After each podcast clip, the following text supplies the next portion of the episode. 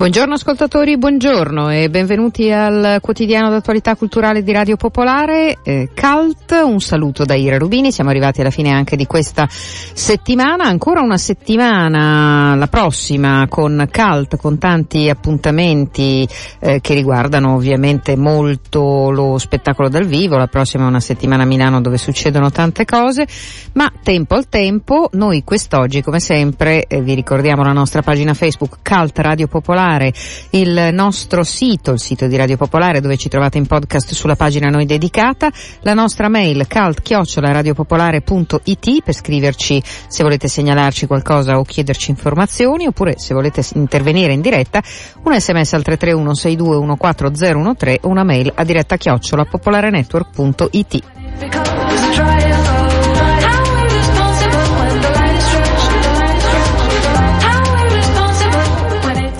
E veniamo al sommario di quest'oggi. La puntata si chiuderà come di consueto con l'appuntamento con la rubrica di fumetti a cura di Antonio Serra. Sarà con noi Emanuele Valenti, uno dei fondatori della eh, compagnia formatasi a Scampia, a Napoli, Punta Corsara, è ormai una delle realtà più interessanti della scena contemporanea italiana che è al Teatro Franco Parenti con il suo nuovo spettacolo. Sempre di teatro parliamo, ma stavolta anche di Cina, perché eh, parliamo di, un, di uno spettacolo che è anche un libro e si chiama Cuore di Seta scritta ed è dedicato a una storia molto cinese ma anche molto italiana scritta e interpretata da Yang Shi che sarà nostro ospite tutto al Teatro Verdi di Milano che poi è eh, piuttosto vicino anche alla Chinatown milanese. Parleremo di Filmmaker che comincia quest'oggi insieme a Barbara Sorrentini che fra poco ci raggiungerà in studio. Con Tiziana Ricci andiamo a Palazzo Reale a vedere la grande retrospettiva del fotografo di guerra James Nachtwey Memoria eh, con delle immagini che hanno fatto la storia del fotografa fotogiornalismo e adesso invece un bentornato a un ospite ricorrente dei nostri microfoni, Ivana Trettel, Opera Liquida, un lavoro ormai ehm, direi eh, molto lungo, forse pluridecennale, adesso lo chiederemo a lei, che al Teatro Ariberto ritorna a proporre eh, il teatro che da molto tempo eh, realizza nell'ambito del carcere di opera e quando è possibile anche in spazi esterni, eh, perché c'è un motivo speciale e ce lo facciamo raccontare da lei. Buongiorno Ivana, bentornata. Buongiorno Ira, grazie, grazie a voi perché ci ospitate e buongiorno a tutti gli, ascoltatori. sì, noi questa sera siamo in scena con undicesimo comandamento, Uccidi chi non ti ama, che è la nostra produzione contro la violenza sulle donne e siamo ospiti del Teatro Liberto, siamo molto contenti, ci ospita nella, nella sua stagione, quindi questa sera alle 20.45. E, ehm, e, siamo anche in una, in una, fase un po' delicata, nel senso che noi stiamo anche facendo una campagna di crowdfunding su eppela.com perché ci ostiniamo a portare avanti questo progetto un po' complesso e adesso insieme a molti amici artisti che hanno lanciato l'appello insieme a noi stiamo cercando appunto di raccogliere i fondi per la nuova produzione dell'anno prossimo che è una produzione che parlerà di migranti questa volta, ma non solo di migranti eh, come dire fisici, ma anche delle migrazioni del, dell'animo eh, che stiamo realizzando appunto con il gruppo multietnico del, del carcere, della casa, sì, della esatto, casa di, di, esatto, reclusione. di reclusione. Esatto. Ecco, voi siete giustamente, mi hai raccontato che recentemente siete stati anche ospiti, no? Al MIUR, siete stati sì, al Cortile sì, dei Gentili a Roma. incredibile, mm. esatto. Sì, sì, sì, noi siamo stati per la giornata mondiale contro la violenza sulle donne ospite, ospiti del Cortile dei Gentili, che è questa fondazione per l'incontro tra i credenti e non credenti e, e del MIUR, e quindi così eh, davanti a, alla ministra Fedeli, al, al cardinale Ravasi, insomma, eh, e, e, agli studenti, perché era all'interno di questa manifestazione cortile degli studenti e abbiamo portato in scena il nostro, il nostro spettacolo. Devo dire con un, anche con un, un, una risposta molto, molto forte, emotiva, poi tra l'altro c'è stata questa diretta dal, dal sito del MIUR eh, e mm, sono molto contenta perché un paio, un, un, detenuto e un ex detenuto hanno partecipato al dibattito in diretta insieme a, a tutti gli esimi, insomma, e quindi questo per noi che, che, che proclamiamo sempre i livelli di inclusione è stato un segnale molto forte. Ecco, eh, però diciamo che appunto eh, il crowdfunding che avete lanciato per la vostra nuova produzione voi speravate avesse più visi- visibilità grazie anche a questi appuntamenti pubblici così di rilievo e invece la visibilità non è arrivata perché uh, si è parlato uh, di tante cose nella giornata per, uh, sulla violenza sì. mh, contro scusa, la violenza sulle donne eh, e eh, forse un po' meno eh, di chi appunto ma anche penso per disattenzione perché talvolta eh, la quantità di informazioni che eh, su certi argomenti vengono accumulate finiscono poi magari anche per metterne in ombra alcune, no? Cioè lavorare sì, in un carcere sulla riflessione sulla violenza ah. sulle donne è fondamentale, cioè è forse, eh, non dico più importante, lo è altrettanto però quantomeno che lavorare sulla società civile che sta fuori dal carcere, no? Eh sì, perché è stato un processo lungo e anche piuttosto faticoso, nel senso che comunque il carcere è già di per sé il carcere maschile, evidentemente noi lavoriamo con gli uomini sì. della sezione comuni, è già un ambiente molto maschilista. Poi i nostri attori provengono anche da varie culture piuttosto dure, cioè albanesi, rumeni, sì. sudamericani, che hanno comunque un, un quindi riflettere come dire, mettersi nel panni dell'altro a partire da, da, da noi che, che, che, che, appunto proveniamo da culture così diverse, che è stato un processo lento e, e complicato. Eh, paradossalmente è stato come dire, più semplice, infatti nel nostro spettacolo non si parla solo delle donne ma si parla anche dei bambini, certo. è stato più semplice agganciare dall'altro punto di vista le riflessioni che poi ci hanno portato a, alla conclusione dello spettacolo che è anche lì un, messaggio secondo noi abbastanza forte, cioè nel senso dei detenuti che ti dicono utilizza la legge mm. eh, per difenderti perché poi, perché poi, gli strumenti esistono no? e certo. questi sono, sono, quelli che vanno affrontati in questi mm. momenti. Parlo di legge ma ovviamente parlo anche di centri d'ascolto, parlo di psicologi, parlo di tutto quello che è intorno può, può essere disponibile. Può essere attivato, esatto. Allora, ehm, eh, anche se mh, mm, forse è ancora poco, certo è di più, come tu ricordavi, di quello che accade, ahimè, eh, anche in altri paesi extraeuropei e non solo, e anche europei, eh, ma ehm, il prossimo spettacolo invece, quello per cui state raccogliendo fondi, parla di? Il prossimo spettacolo parlerà di migranti. Ecco, lo stavi accennando si intitola, Sì, esatto, perché appunto questo gruppo che è multietnico, eh, abbiamo cominciato a, a, lavorare anche sulle lingue madri, non so, improvvisazioni in cui un filippino parla con un albanese, sì. e, insomma, mm, eh, come dire, questo spettacolo sarà ambientato in un circo, il suo titolo è Disequilibri circensi. Mm e, ehm, e vogliamo, stiamo indagando questo, stiamo indagando appunto le migrazioni, cosa significano le distanze, cosa significano le vicinanze, quanto a volte una distanza possa essere vicina e quanto una vicinanza possa essere una distanza e questo all'interno di un carcere è molto forte come concetto, però poi si trasla secondo noi a tutta la società, insomma, nel senso che certo. vale un po' per tutti. E quindi sì, stiamo affrontando questo nuovo lavoro che, che, che sta sta producendo dei materiali molto, molto intensi e, ehm, e, pensiamo di debuttare a novembre dell'anno prossimo, ottobre-novembre. Ecco, spieghiamo ecco. bene come si può partecipare alla campagna di raccolta fondi. Allora, la campagna di raccolta fondi che finanzierà anche la, il nuovo festival eh, si trova sul sito di Eppela, eppela.com eh, Cosa bisogna cercare? Sbarre, bisogna cercare Arte e Libertà dietro le sbarre, ehm, opera liquida. Sì. Eh, attualmente ci troviamo in home page perché siamo nuovi, per cui è anche facile trovarci. Fino a quando comunque, durerà la raccolta fondi? Allora, sono 40 giorni, appena cominciata, quindi i primi di gennaio finirà.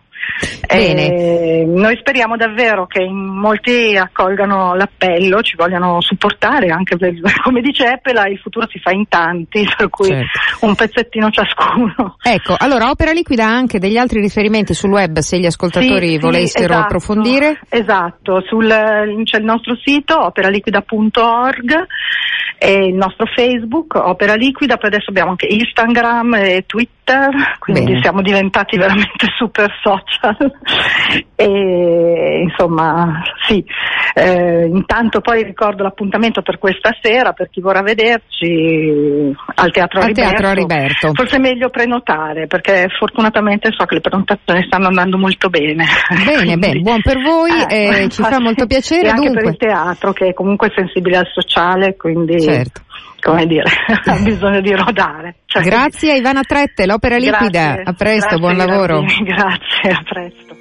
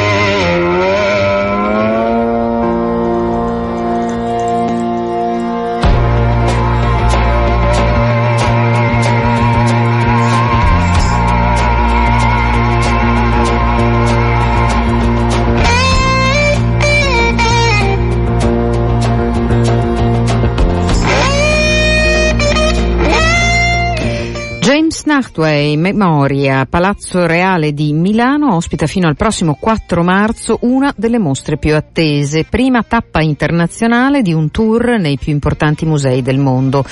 Un'importante riflessione sul tema della guerra, il servizio di Tiziana Ricci. Fotografia arricchito da alcune frasi, da alcune riflessioni. Quella di Netway Dice, ho voluto diventare un fotografo per essere un fotografo di guerra. Mi ero guidato dalla convinzione che una fotografia che riveli il volto vero della guerra sia quasi per definizione una fotografia contro la guerra.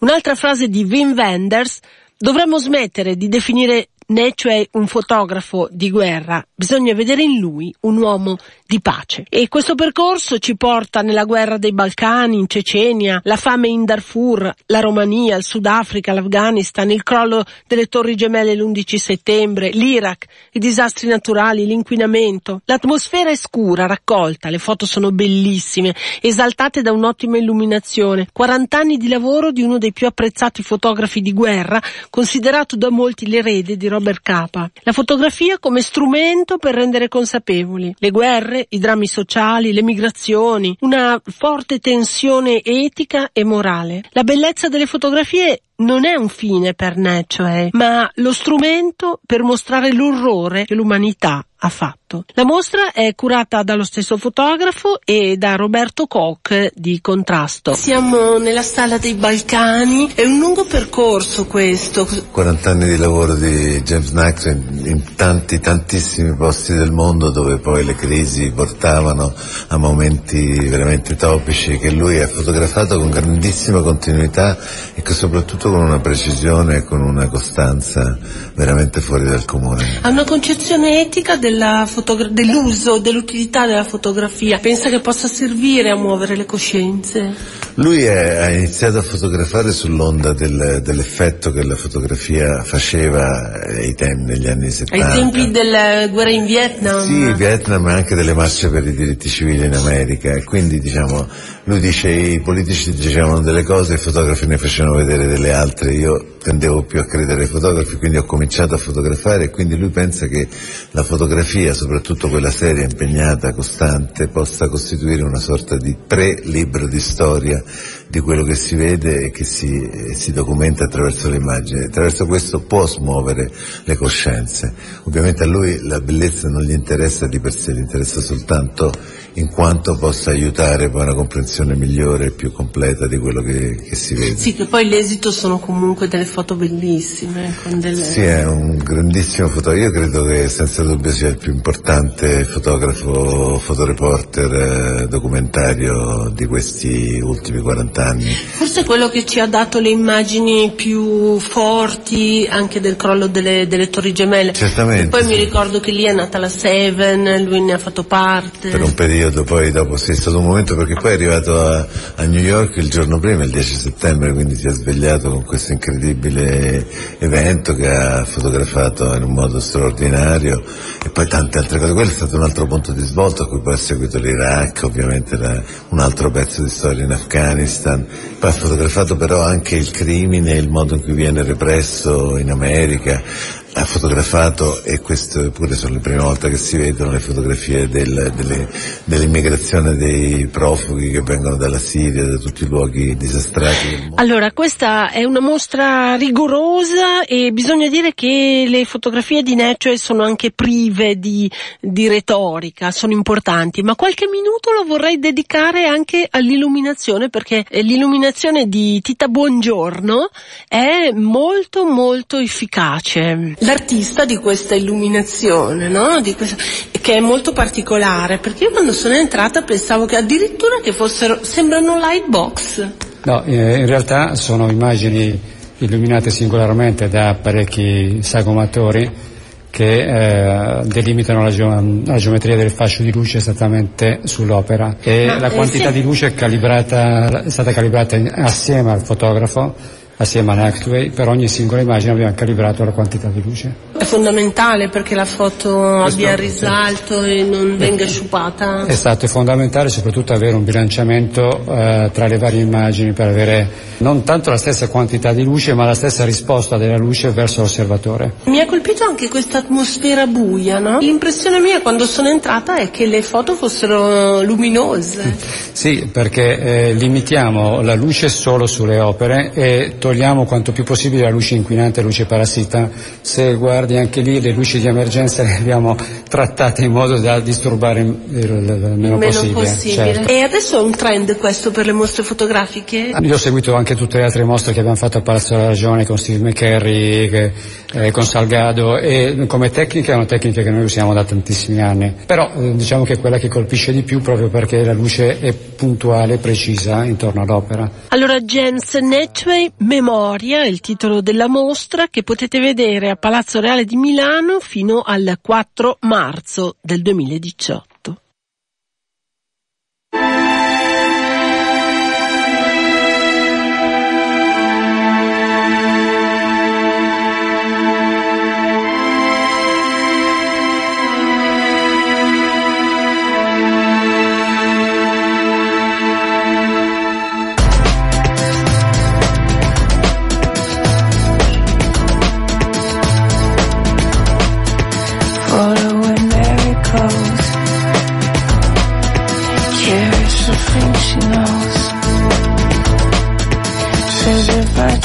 my stride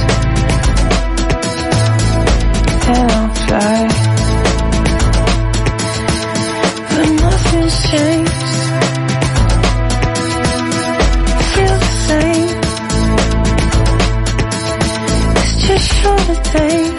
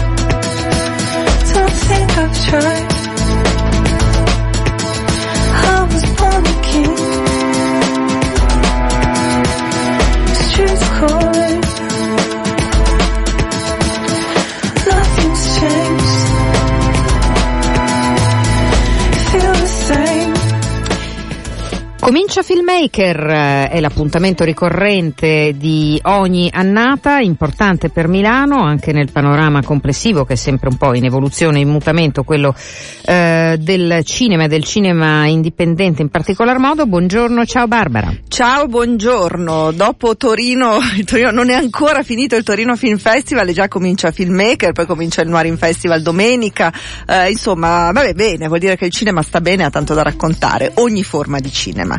Eh, per filmmaker, dunque l'inaugurazione è praticamente questa sera, questa sera alle 21 al, um, al film al cinema Arcobaleno, nonostante poi altri film siano sempre allo spazio Oberdan e poi c'è la novità eh, della Casa del Pane che diventa il film center, il luogo in cui ci si può incontrare, incontrare i registi, eh, lo dico subito, sabato ci sarà l'inaugurazione ufficiale del, dello spazio alle 17 con l'apertura della mostra e quindi della retrospettiva dedicata ad Alberto Griffi in cui verranno proiettati, non mi piace dirlo, ma un po' in loop su diversi monitor, eh, le, tutte le immagini che Alberto Griffi realizzò al Parco Lambro eh, e quindi sono chilometri di, di, pellicola che vengono insomma proiettate in queste giornate fino al eh, 10 di dicembre. Ehm, dunque, torniamo all'Arcobaleno dove questa sera alle 21.30, eh, ho sbagliato di mezz'ora, eh, verrà proiettato il film di Laurent Canté. Laurent Canté eh, lo ricordiamo per molti film, uno di questi è la Palma d'Oro per il film La Classe e questo suo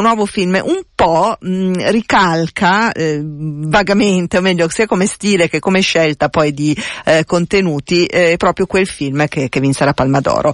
Eh, si parla di, di, un gruppo di ragazzi che assistono a un atelier, un laboratorio di scrittura eh, con eh, una, una, donna, una professoressa, e, mh, e, lo scopo è proprio quello, cercare di raccontare e esprimere attraverso la scrittura le, le, le proprie idee, il proprio sentire, ma anche l'esplorazione nei generi. Eh, dico questo perché uno di questi ragazzi eh, si cimenterà proprio su una sorta di, di thriller, insomma, di, di, scrittura un pochino più, più audace, ma talmente audace che lui per provare quello che scrive eh, ce, lo, cerca di riprodurlo nella vita reale. Non vado avanti perché poi il bello di questo film è come si snoda questa sceneggiatura che eh, è un documentario ma di fatto è un film di finzione, insomma, alla maniera di Cantè e alla maniera ormai dei francesi a Torino, da Torino ne abbiamo proprio parlato di alcuni di questi film che mantengono questo stile tra il documentario e la finzione per raccontare la realtà. Eh, è un film molto bello che vi consiglio caldamente di andare a vedere e il fatto che ci sia in apertura dà un po' il, il segno eh, di questo festival eh, perché appunto penso a un altro film che è quello di chiusura di Bruno Oliviero nato a Casal di Principe. Questo è decisamente un film di finzione ma parte totalmente dalla realtà e dalla storia di Amedeo Letizia un ragazzo che verso la fine degli anni Ottanta eh, insomma vide la sparizione del fratello di mezzo c'è una storia di, eh, di, di, Camorra e questo ragazzo tra l'altro era stato uno dei ragazzi del muretto nel, non so se vi ricordate in tv anni Ottanta. Eh, quindi insomma diciamo che l'apertura e la chiusura danno l'impronta a un festival che sempre eh, racconta il cinema eh, come sperimentazione, proprio come ricerca, insomma con l'idea di, di, trovare nuove storie ma soprattutto nuove forme. Ehm, ne parleremo anche nei prossimi giorni a Cult, anche da settimana prossima. Naturalmente il sito, ve lo ricordo, è filmmakerfest.com dove trovate un programma, un calendario proprio raccontato al, al minuto con tutte le schede dei film e alla fine insomma ci, ci troveremo lì.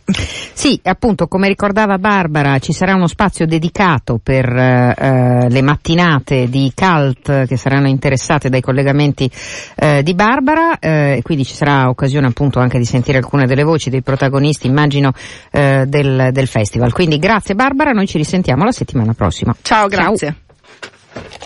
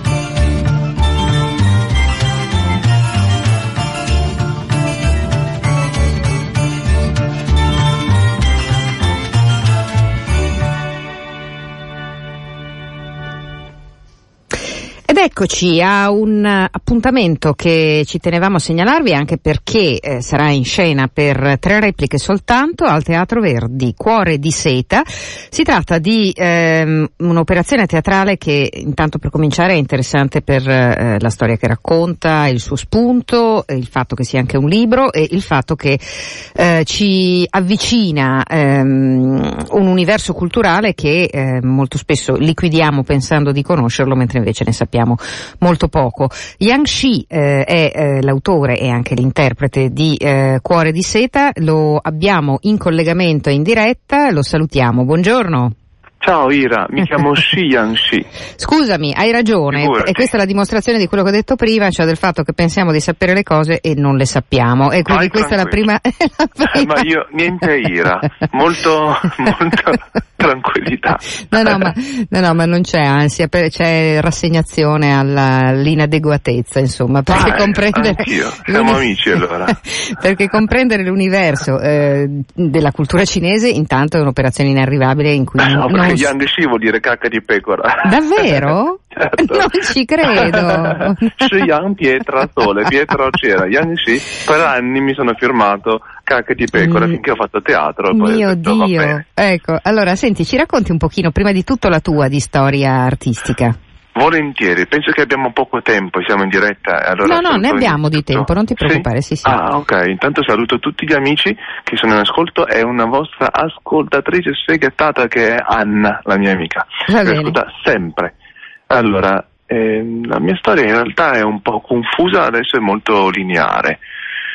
È stata confusa, è la storia di un ragazzino cinese che arriva a 11 anni di colpo in un paese tipo Dynasty, la soap che guardava la mamma in Cina, eh, e cominciamo una, vita, una vitaccia. Mia madre era medico, mio padre era manager, invece qui diventano prima chi, nel caso di mia madre, donna delle pulizie. Qui a Milano eh, dici? Sì, Sì. sì, sì, sì, qua a Milano, da Jinan, dove sfocia il fiume Giallo, nello Shandong, Sì. una penisola al centro a- d'Italia, e mio padre, che era una- un manager, un ingegnere di macchine utensili, diventa anche Wukumpra, Mm. eh, con cui io vado a finire a, a vendere gli oggetti cinesi, Sì. a fare i massaggi per sette anni eh, durante le vacanze della mia adolescenza Mm. e questo è oggetto sì- della seconda parte del libro eh, e an- scusa, de- del- dello spettacolo. Faccio un po' di confusione e quindi chiarisco. Lo, lo spettacolo e il libro entrambi parlano di me, ma Sì. mentre nello spettacolo Arlecchino c'è tutta un'indagine politico e storico, e Mhm. quindi attraverso la storia dei miei antenati, grazie a Cristina Pezzoli con cui ho scritto questo libro, Sì. eh, che è regista dello spettacolo, sono andato a indagare e riscoprire pezzi di identità che non conoscevo della mia famiglia, così come tante altre seconda generazioni che vivono ora.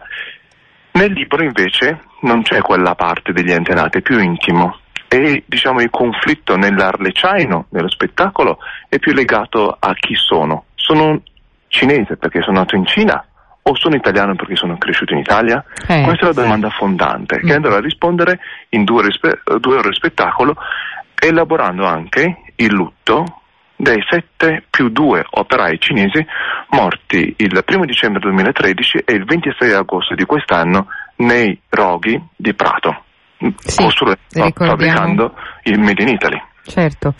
Ricordiamo molto bene eh, quell'episodio di cui Radio Popolare ha parlato, per quanto appunto sia giusto ricordarlo sempre, eh, perché quando parlavo di universo parlavo ovviamente di quello che è presente nel, nel tuo libro e immagino anche nello spettacolo, cioè di un universo che rappresenta le tue radici e poi di tutto l'universo di che cosa significa essere cinesi oggi in un paese europeo, in particolare in Italia. Questo, Certo, no? l'universo LGBT invece in qualche modo è toccato nel libro perché il conflitto invece nel libro è più intimo, è legato alla mia, eh, come ho raccontato a mio padre che è confuciano, Sì. eh, quindi è molto strong, del, cioè, perché strong vuole teneramente diventare nonno.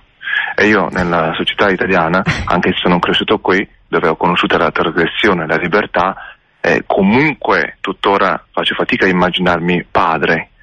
E non solo per quello, anche per questioni di responsabilità, a mettere me dopo ai miei figli. Sì. Però nel libro racconto come è stato faticoso da adolescente eh, temere di essere ammazzato da mio padre, ma in realtà scoprirmi un padre comunista che addossa le colpe al capitalismo e quindi tu sei gay perché sei anti-natura, anti-storia e hai preso il peggio della società capitalista. Insomma, ti sei guastato, ti sei guastato per colpa dei capitalisti, questa è mi l'idea. ha, Mm. dimostrato, ha dimostrato di amarmi molto in realtà, no? Ah. E quindi non mi avrebbe mai toccato neanche un cappello. E quell'amore ideologico, anche maoista, che io porto in scena, perché faccio mio padre, visto che questa è una radio comunque schierata, mi- mio padre tra l'altro abita vicinissimo dove è la vostra sede a Milano, in fondo a Milano Comon, Eh, io faccio mio padre da maoista nella prima parte dello spettacolo, ha 19 anni che ha il sogno dell'uguaglianza. Sì.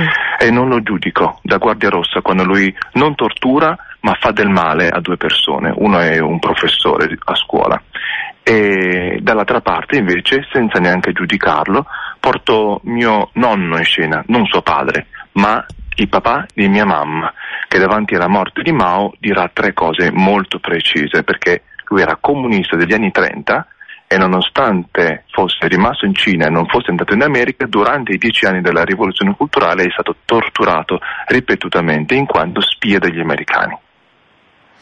Mamma mia, cioè hai materiale per uh, almeno altri quattro libri e spettacoli. Eh, no, basta, io voglio andare in vacanza.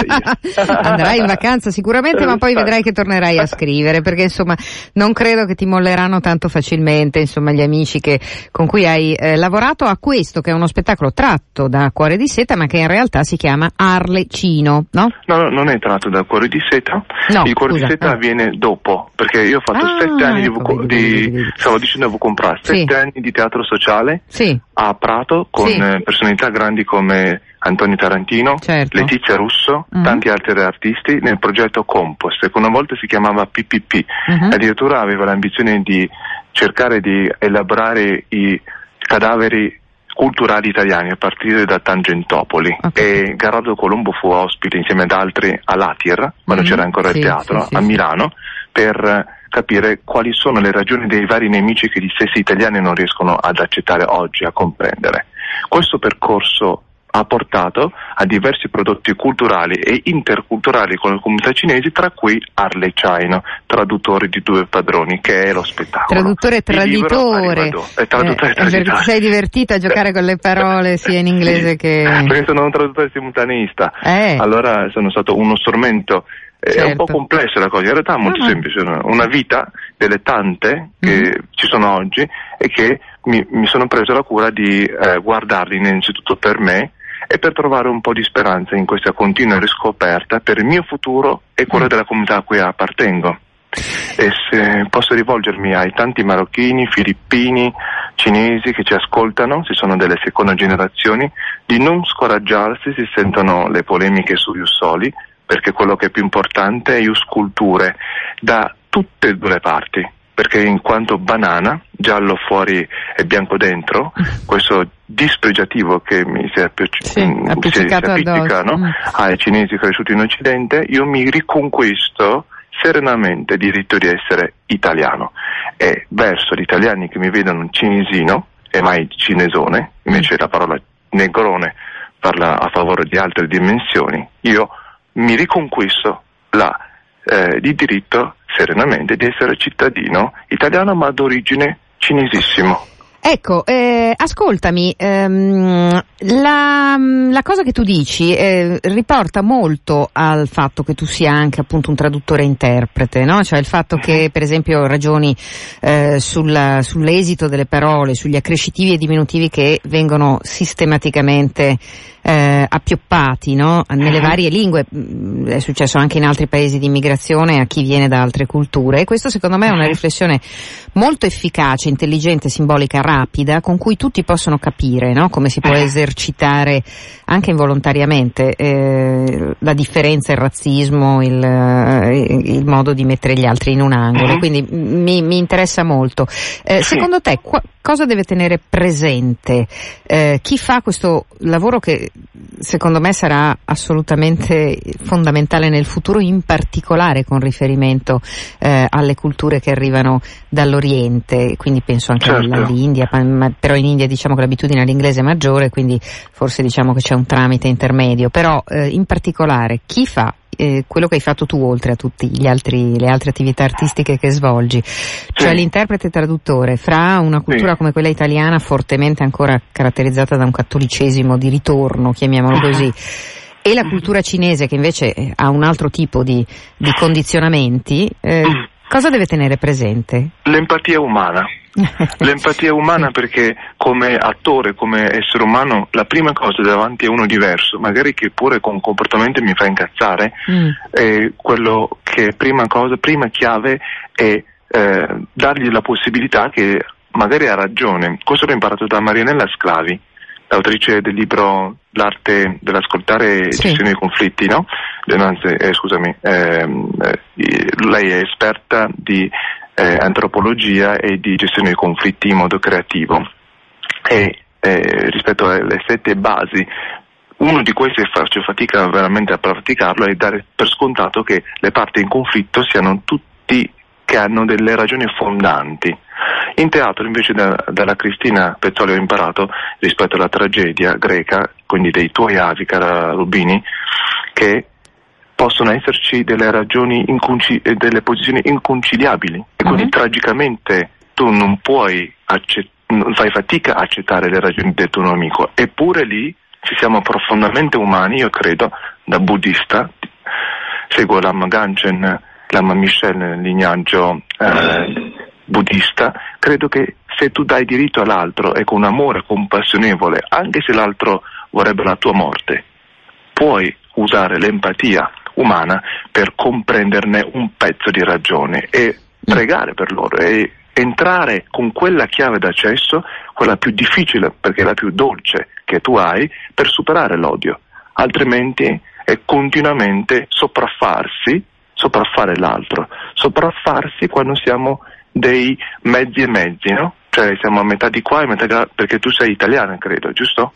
Italiana, No, guarda, italiana. io sono una mescolanza di almeno otto nazionalità diverse, quindi eh, sì, per cui Ah, eh, forse ci sono anche i greci, ma non è un problema. Cioè, Però sei nata in una famiglia italiana, padre No. italiano, madre italiana? No, Ah, no, ok. ecco, quindi- Pensavo- no. Allora mi capisci perfettamente. Ti capisco, Quando sì. qualcuno no, eh, in qualche modo ti senti ricattato da diverse culture che possono non accettare alcune parti di Ma sai, alla mia età sono- si arriva a pensare che sono arricchita dalle culture che... Anch'io sono per cui- vecchio. Tu no, io ho 38 anni. E Vedi, per cui insomma piano piano ci si, fa, ci si fa la pace con le proprie culture, insomma, e anche con i Certo. problemi che ti hanno creato. Per cui, Certo. Ehm, però eh, a questo punto noi io direi ai nostri ascoltatori di venirti a vedere a teatro perché è bello che tu Sì. sia arrivato qui, eh, anche Sì. perché appunto noi abbiamo una comunità cinese molto grande e quindi Certo. eh, a cui mm, siamo anche molto affezionati per certi versi, eh, Certo. almeno io lo sono e quindi Anch'io. eh, credo anche parecchi degli ascoltatori. Per cui ehm, l'appuntamento dall'1 al 3 di dicembre con il tuo spettacolo, hai ricordato già che la regia è di Cristina Pezzoli, quindi Xi Yang Xi? Ho detto Sì, giusto grazie, stavolta? Ecco sì. così, evito, evito di darti. Cos'è Verdi. cacca di capra? Se, se non si dice lo sci. Young Shi Kakaiba Capra, Mamma mia. Cacca Meno di male pecora, che me l'hai. Ah, di pecora, va bene. Però va bene, anche se mi chiami cacca di pecora, No, non io voglio. teatro, quindi merda, merda, merda, e dico cacca di pecora. Voglio solo ricordare in Sì. questa allegria una cosa un po' tragica, però Sì. è molto bella, che voglio dedicare, quindi una cosa bella, eh, la presentazione del libro di domani, Cuore Sì, di seta, sì. eh, a quel ragazzo che si chiama Leo, Sì. è un ragazzo cinese, eh, adolescente morto per mo- omofobia Mm. eh, a Modena, ucciso dal suo fidanzato cinese. Hai fatto bene, hai fatto bene a ricordare anche questo episodio, grazie per averlo fatto, ci sarà modo probabilmente, anzi sicuramente anche alla presentazione del tuo libro che domani sarà in concomitanza con eh, anche lo spettacolo, ricordiamolo a che ora è la presentazione del libro? Alle 18, 18. invece lo spettacolo è 8 e mezza. Otto e mezza. Domenica lo spettacolo è 4.30. Bene, allora verremo certamente a vederti e ad applaudirti. Grazie, felice, grazie Cianci, ciao. Grazie a te, ciao, Arlecino, ciao, ciao, ciao. A Recaino, sì sì, ciao ciao.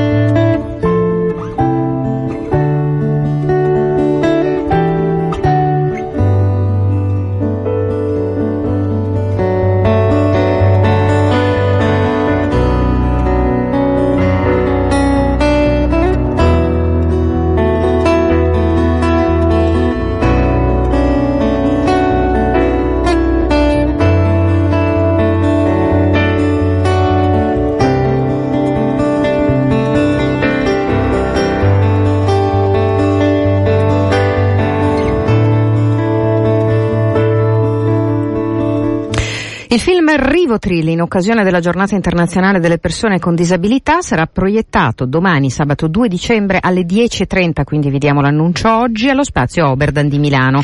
L'ingresso è gratuito fino a esaurimento posti. La regia di Umberto Lucarelli eh, è tratto dall'omonimo romanzo. Eh, protagonisti Giovanni Sansone e, Dalin- e Danilo Reschigna.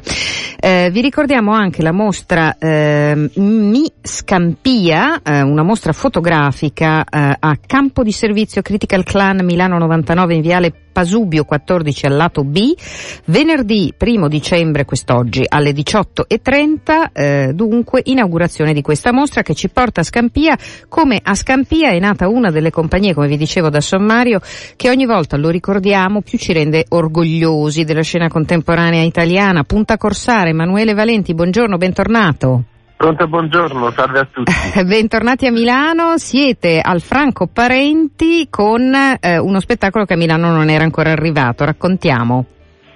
Sì, siamo al Franco Parenti con Il cielo in una stanza, che è un testo scritto da me e Armando Pirozzi, un drammaturgo napoletano, e che racconta fondamentalmente di una storia che comincia negli anni 50 e finisce negli anni 90 e racconta della costruzione della vita di un palazzo, della sua costruzione del suo crollo e degli abitanti, delle vite diciamo, di questo palazzo, degli abitanti che vivono questo palazzo e che continuano a vivere in queste macerie per dieci anni dopo il crollo. E a un certo punto diciamo, accade una cosa per cui questi abitanti strambi, grotteschi sono uh, costretti in qualche modo a fare i conti col passato, uh, con, uh, col crollo ovviamente proprio con, con, la loro vita passata e con la possibilità, diciamo così, di inventarsi, di crearsi, di costruirsi un futuro uh, diverso.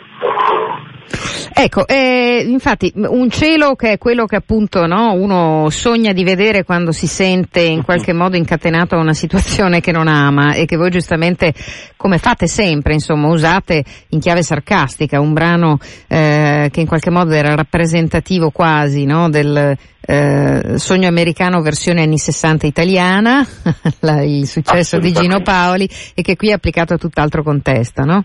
Sì, è un, appunto, un titolo ironico, il cielo in una stanza è appunto come dicevi proprio la, la canzone appunto, di Gino Paoli che rappresenta tutta un'epoca, quindi appunto tutto un sogno e anche in qualche modo nel nostro caso proprio il sogno della casa, che questa coppia di sposini che negli anni, a uh, fine anni 50 si compra questa casa e, e però è anche uh, appunto il cielo che entra nella stanza e quindi questo sogno si infrange e che ovviamente è metafora anche un poco della storia eh, italiana, direi, in qualche modo, sì. degli ultimi 50 anni. Eh, ed è un lavoro che è ambientato appunto in qualche modo a Napoli, ma che in realtà racconta dell'Italia, perché racconta appunto della ricostruzione del dopoguerra poi del sogno del boom economico e poi degli anni 80 e 90 e quindi eh, che cosa è rimasto di quel sogno e quanto in qualche modo si può ricostruire. La casa qualcosa che per eh, moltissimi italiani, direi per la stragrande maggioranza, rappresenta un punto di riferimento culturale, forse molto di più che per altri paesi, penso a certi stati americani dove si cambia casa come si cambiano vestiti, praticamente generalmente non è una casa di proprietà. Ehm, è una riflessione importante quella che voi fate come sempre, insomma, come sempre nei vostri spettacoli. Ancora una volta il gruppo è fondamentale nella messa in scena.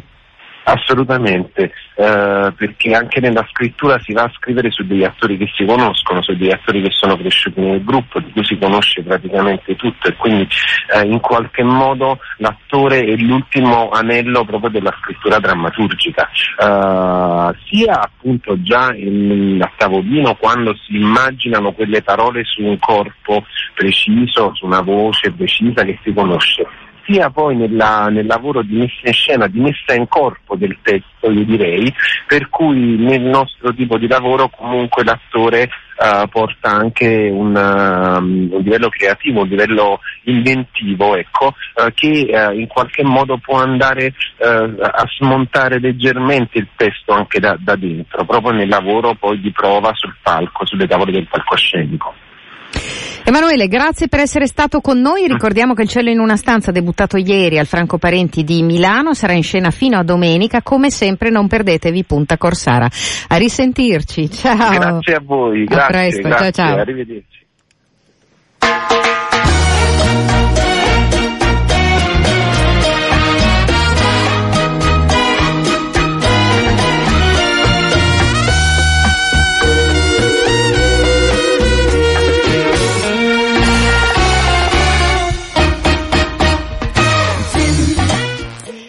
Antonio Serra, eccoci ritornati alla consueta rubrica di fumetti. Sì, buongiorno, stavolta Venerdì prossimo non ci siamo. non ci siamo. È l'otto, Eh già, è festa. è festa. Non c'è caldo. Non c'è caldo, va bene. Te lo dico così, Sì, così. ex abrupto di fronte a tutti. È una, una brutta notizia. no, però insomma diciamo che forse non ci vedremo per un po' ma ci- o ci vedremo in situazioni eh, che si avvicinano le feste, beh, poi ti spiego. Va bene, Però d'accordo. oggi vedo Librone, vuoi Sì, fare beh. rumore? Ah sì, posso fare molto rumore. Boom. Ecco.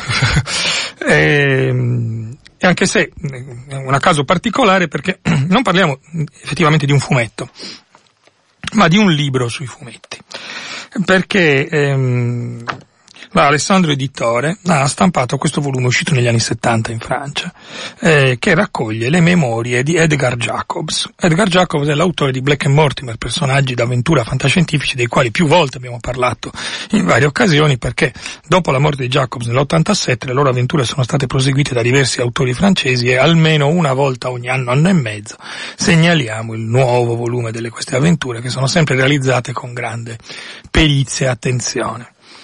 E questo volume però invece proprio raccoglie eh, materialmente le memorie scritte di suo pugno dall'autore dei primi volumi, eh, quelli originali diciamo di Blake e Mortimer, che racconta tutta la sua esperienza artistica. Il volume mh, dimostra subito, anche sfogliandolo, l'età mh, da cui proviene, insomma ha una grafica decisamente vetusta, la qualità di alcune delle immagini oggi sarebbe ritenuta inaccettabile, ma si tratta appunto di un prodotto vintage, diciamo in qualche maniera, cioè di un prodotto che è stato realizzato appunto negli anni 70 prima eh, della morte, della morte di, di, di Jacobs.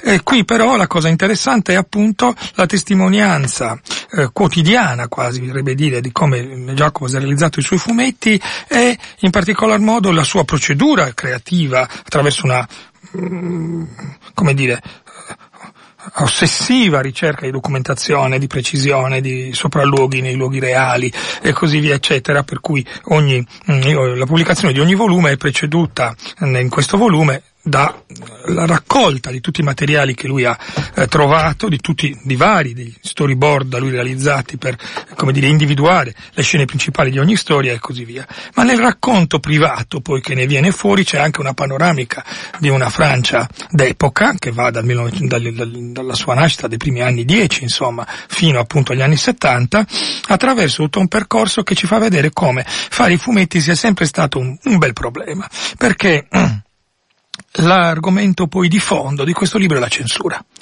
Eh, incredibile a dirsi, oggi rileggendo queste storie la cosa sembra pazzesca perché ci appaiono come delle avventure per certi versi anche innocue, invece Jacobs è passato attraverso difficoltà folli, addirittura, essendo lui belga, attraverso la impossibilità di pubblicare in Francia i suoi volumi perché eh, bloccati dalla censura negli anni 50. Quindi questo ci dimostra come le cose si evolvano, meno male, e vadano in un'altra direzione, ma come lui anche ci spiegano il perché di certi cambiamenti eh, strutturali, di contenuto degli albi, dove lui cercava di adeguarsi continuamente sia alle critiche dei lettori, che all'epoca gli scrivevano chiaramente delle lettere, ma oggi sarebbero, come dire, su internet in qualche forum, ma evidentemente anche allora avevano molto da dire, e soprattutto appunto cercare di aggirare i problemi censori legati a quelli che si immaginava potessero essere argomenti troppo crudi e spaventosi per i giovani dell'epoca, dato che all'epoca si pensava chiaramente che i fumetti li avrebbero letti solo i ragazzi. Eh, quindi uno spaccato di, di- di un'epoca, anche un tormento mica tanto mh, nascosto in queste parole, cioè anche una certa rabbia, non tanto repressa da parte dell'autore, per ciò che non ha potuto fare, di cui cerca di raccontare i dettagli, di tirar fuori un sacco di materiali inediti per dire avevo pensato questo, ma non ci sono potuto riuscire, insomma. Quindi molto molto molto molto interessante, ma soprattutto interessante perché per me, non solo per me, Jacobs è uno dei geni del fumetto universale e la metodologia di lavoro che qui viene espressa è quella che ancora oggi moltissimi autori applicano e applicano sul suo stesso lavoro, cioè i nuovi albi di Black and Mortimer sono fatti pensandoli negli stessi criteri e ottenendo dei risultati veramente straordinari. Una fatica incredibile chiaramente quella di eh, costruire ogni albo viaggiando, andando nei luoghi, scattando le singole fotografie. Oggi si farebbe in maniera diversa, c'è Google Maps, tanto per dirne una, ma all'epoca non c'era nulla del genere. Lui e sua moglie viaggiavano continuamente, quindi cinque anni per realizzare un fumetto ogni volta. quindi insomma un'operazione bella, bella complicata. Quindi insomma per chi è appassionato di fumetti, un volume interessantissimo per capire meglio questa forma anche espressiva. Per chi invece, come dire, non è un appassionato, comunque un libro ricco di immagini, di, di illustrazioni, in qualche maniera d'epoca, che ci danno veramente uno spaccato di un altro, di un altro mondo, perché non solo ci sono i, le tavole a fumetti, tutti gli schizzi preparatori, eccetera, ma anche un sacco di fotografie e così via, dei luoghi che lui ha visitato e così via, quindi proprio un altro mondo che viene descritto. In questo bel volume, appunto, che si intitola Blake e Mortimer, le memorie di Jacobs, che è edito da Alessandro Editore in fumetteria e libreria a 29,90 euro. Grazie come sempre ad Antonio Serra, sono rimasta in uh, rapita, uh, uh, non mi vengono le parole, bestiale, eh? cioè sono pagata per parlare poco, ma sono pagata per parlare, eh, però comunque eh, non, sono stata ad ascoltare quello che hai detto perché effettivamente il discorso è un discorso ampio che quindi nel libro si trova altro, sì, oltre, oltre alle tavole. quello che sembra, esatto. esatto. Sì, sì, Grazie Antonio, allora venerdì prossimo non ci saremo, non ci ci sarà proprio la trasmissione perché è l'8 dicembre ed è un giorno di festività e quindi ritroveremo Antonio sicuramente poi per le strenne natalizie che si avvicinano a grandi passi. Grazie, ciao. Ciao. Ciao.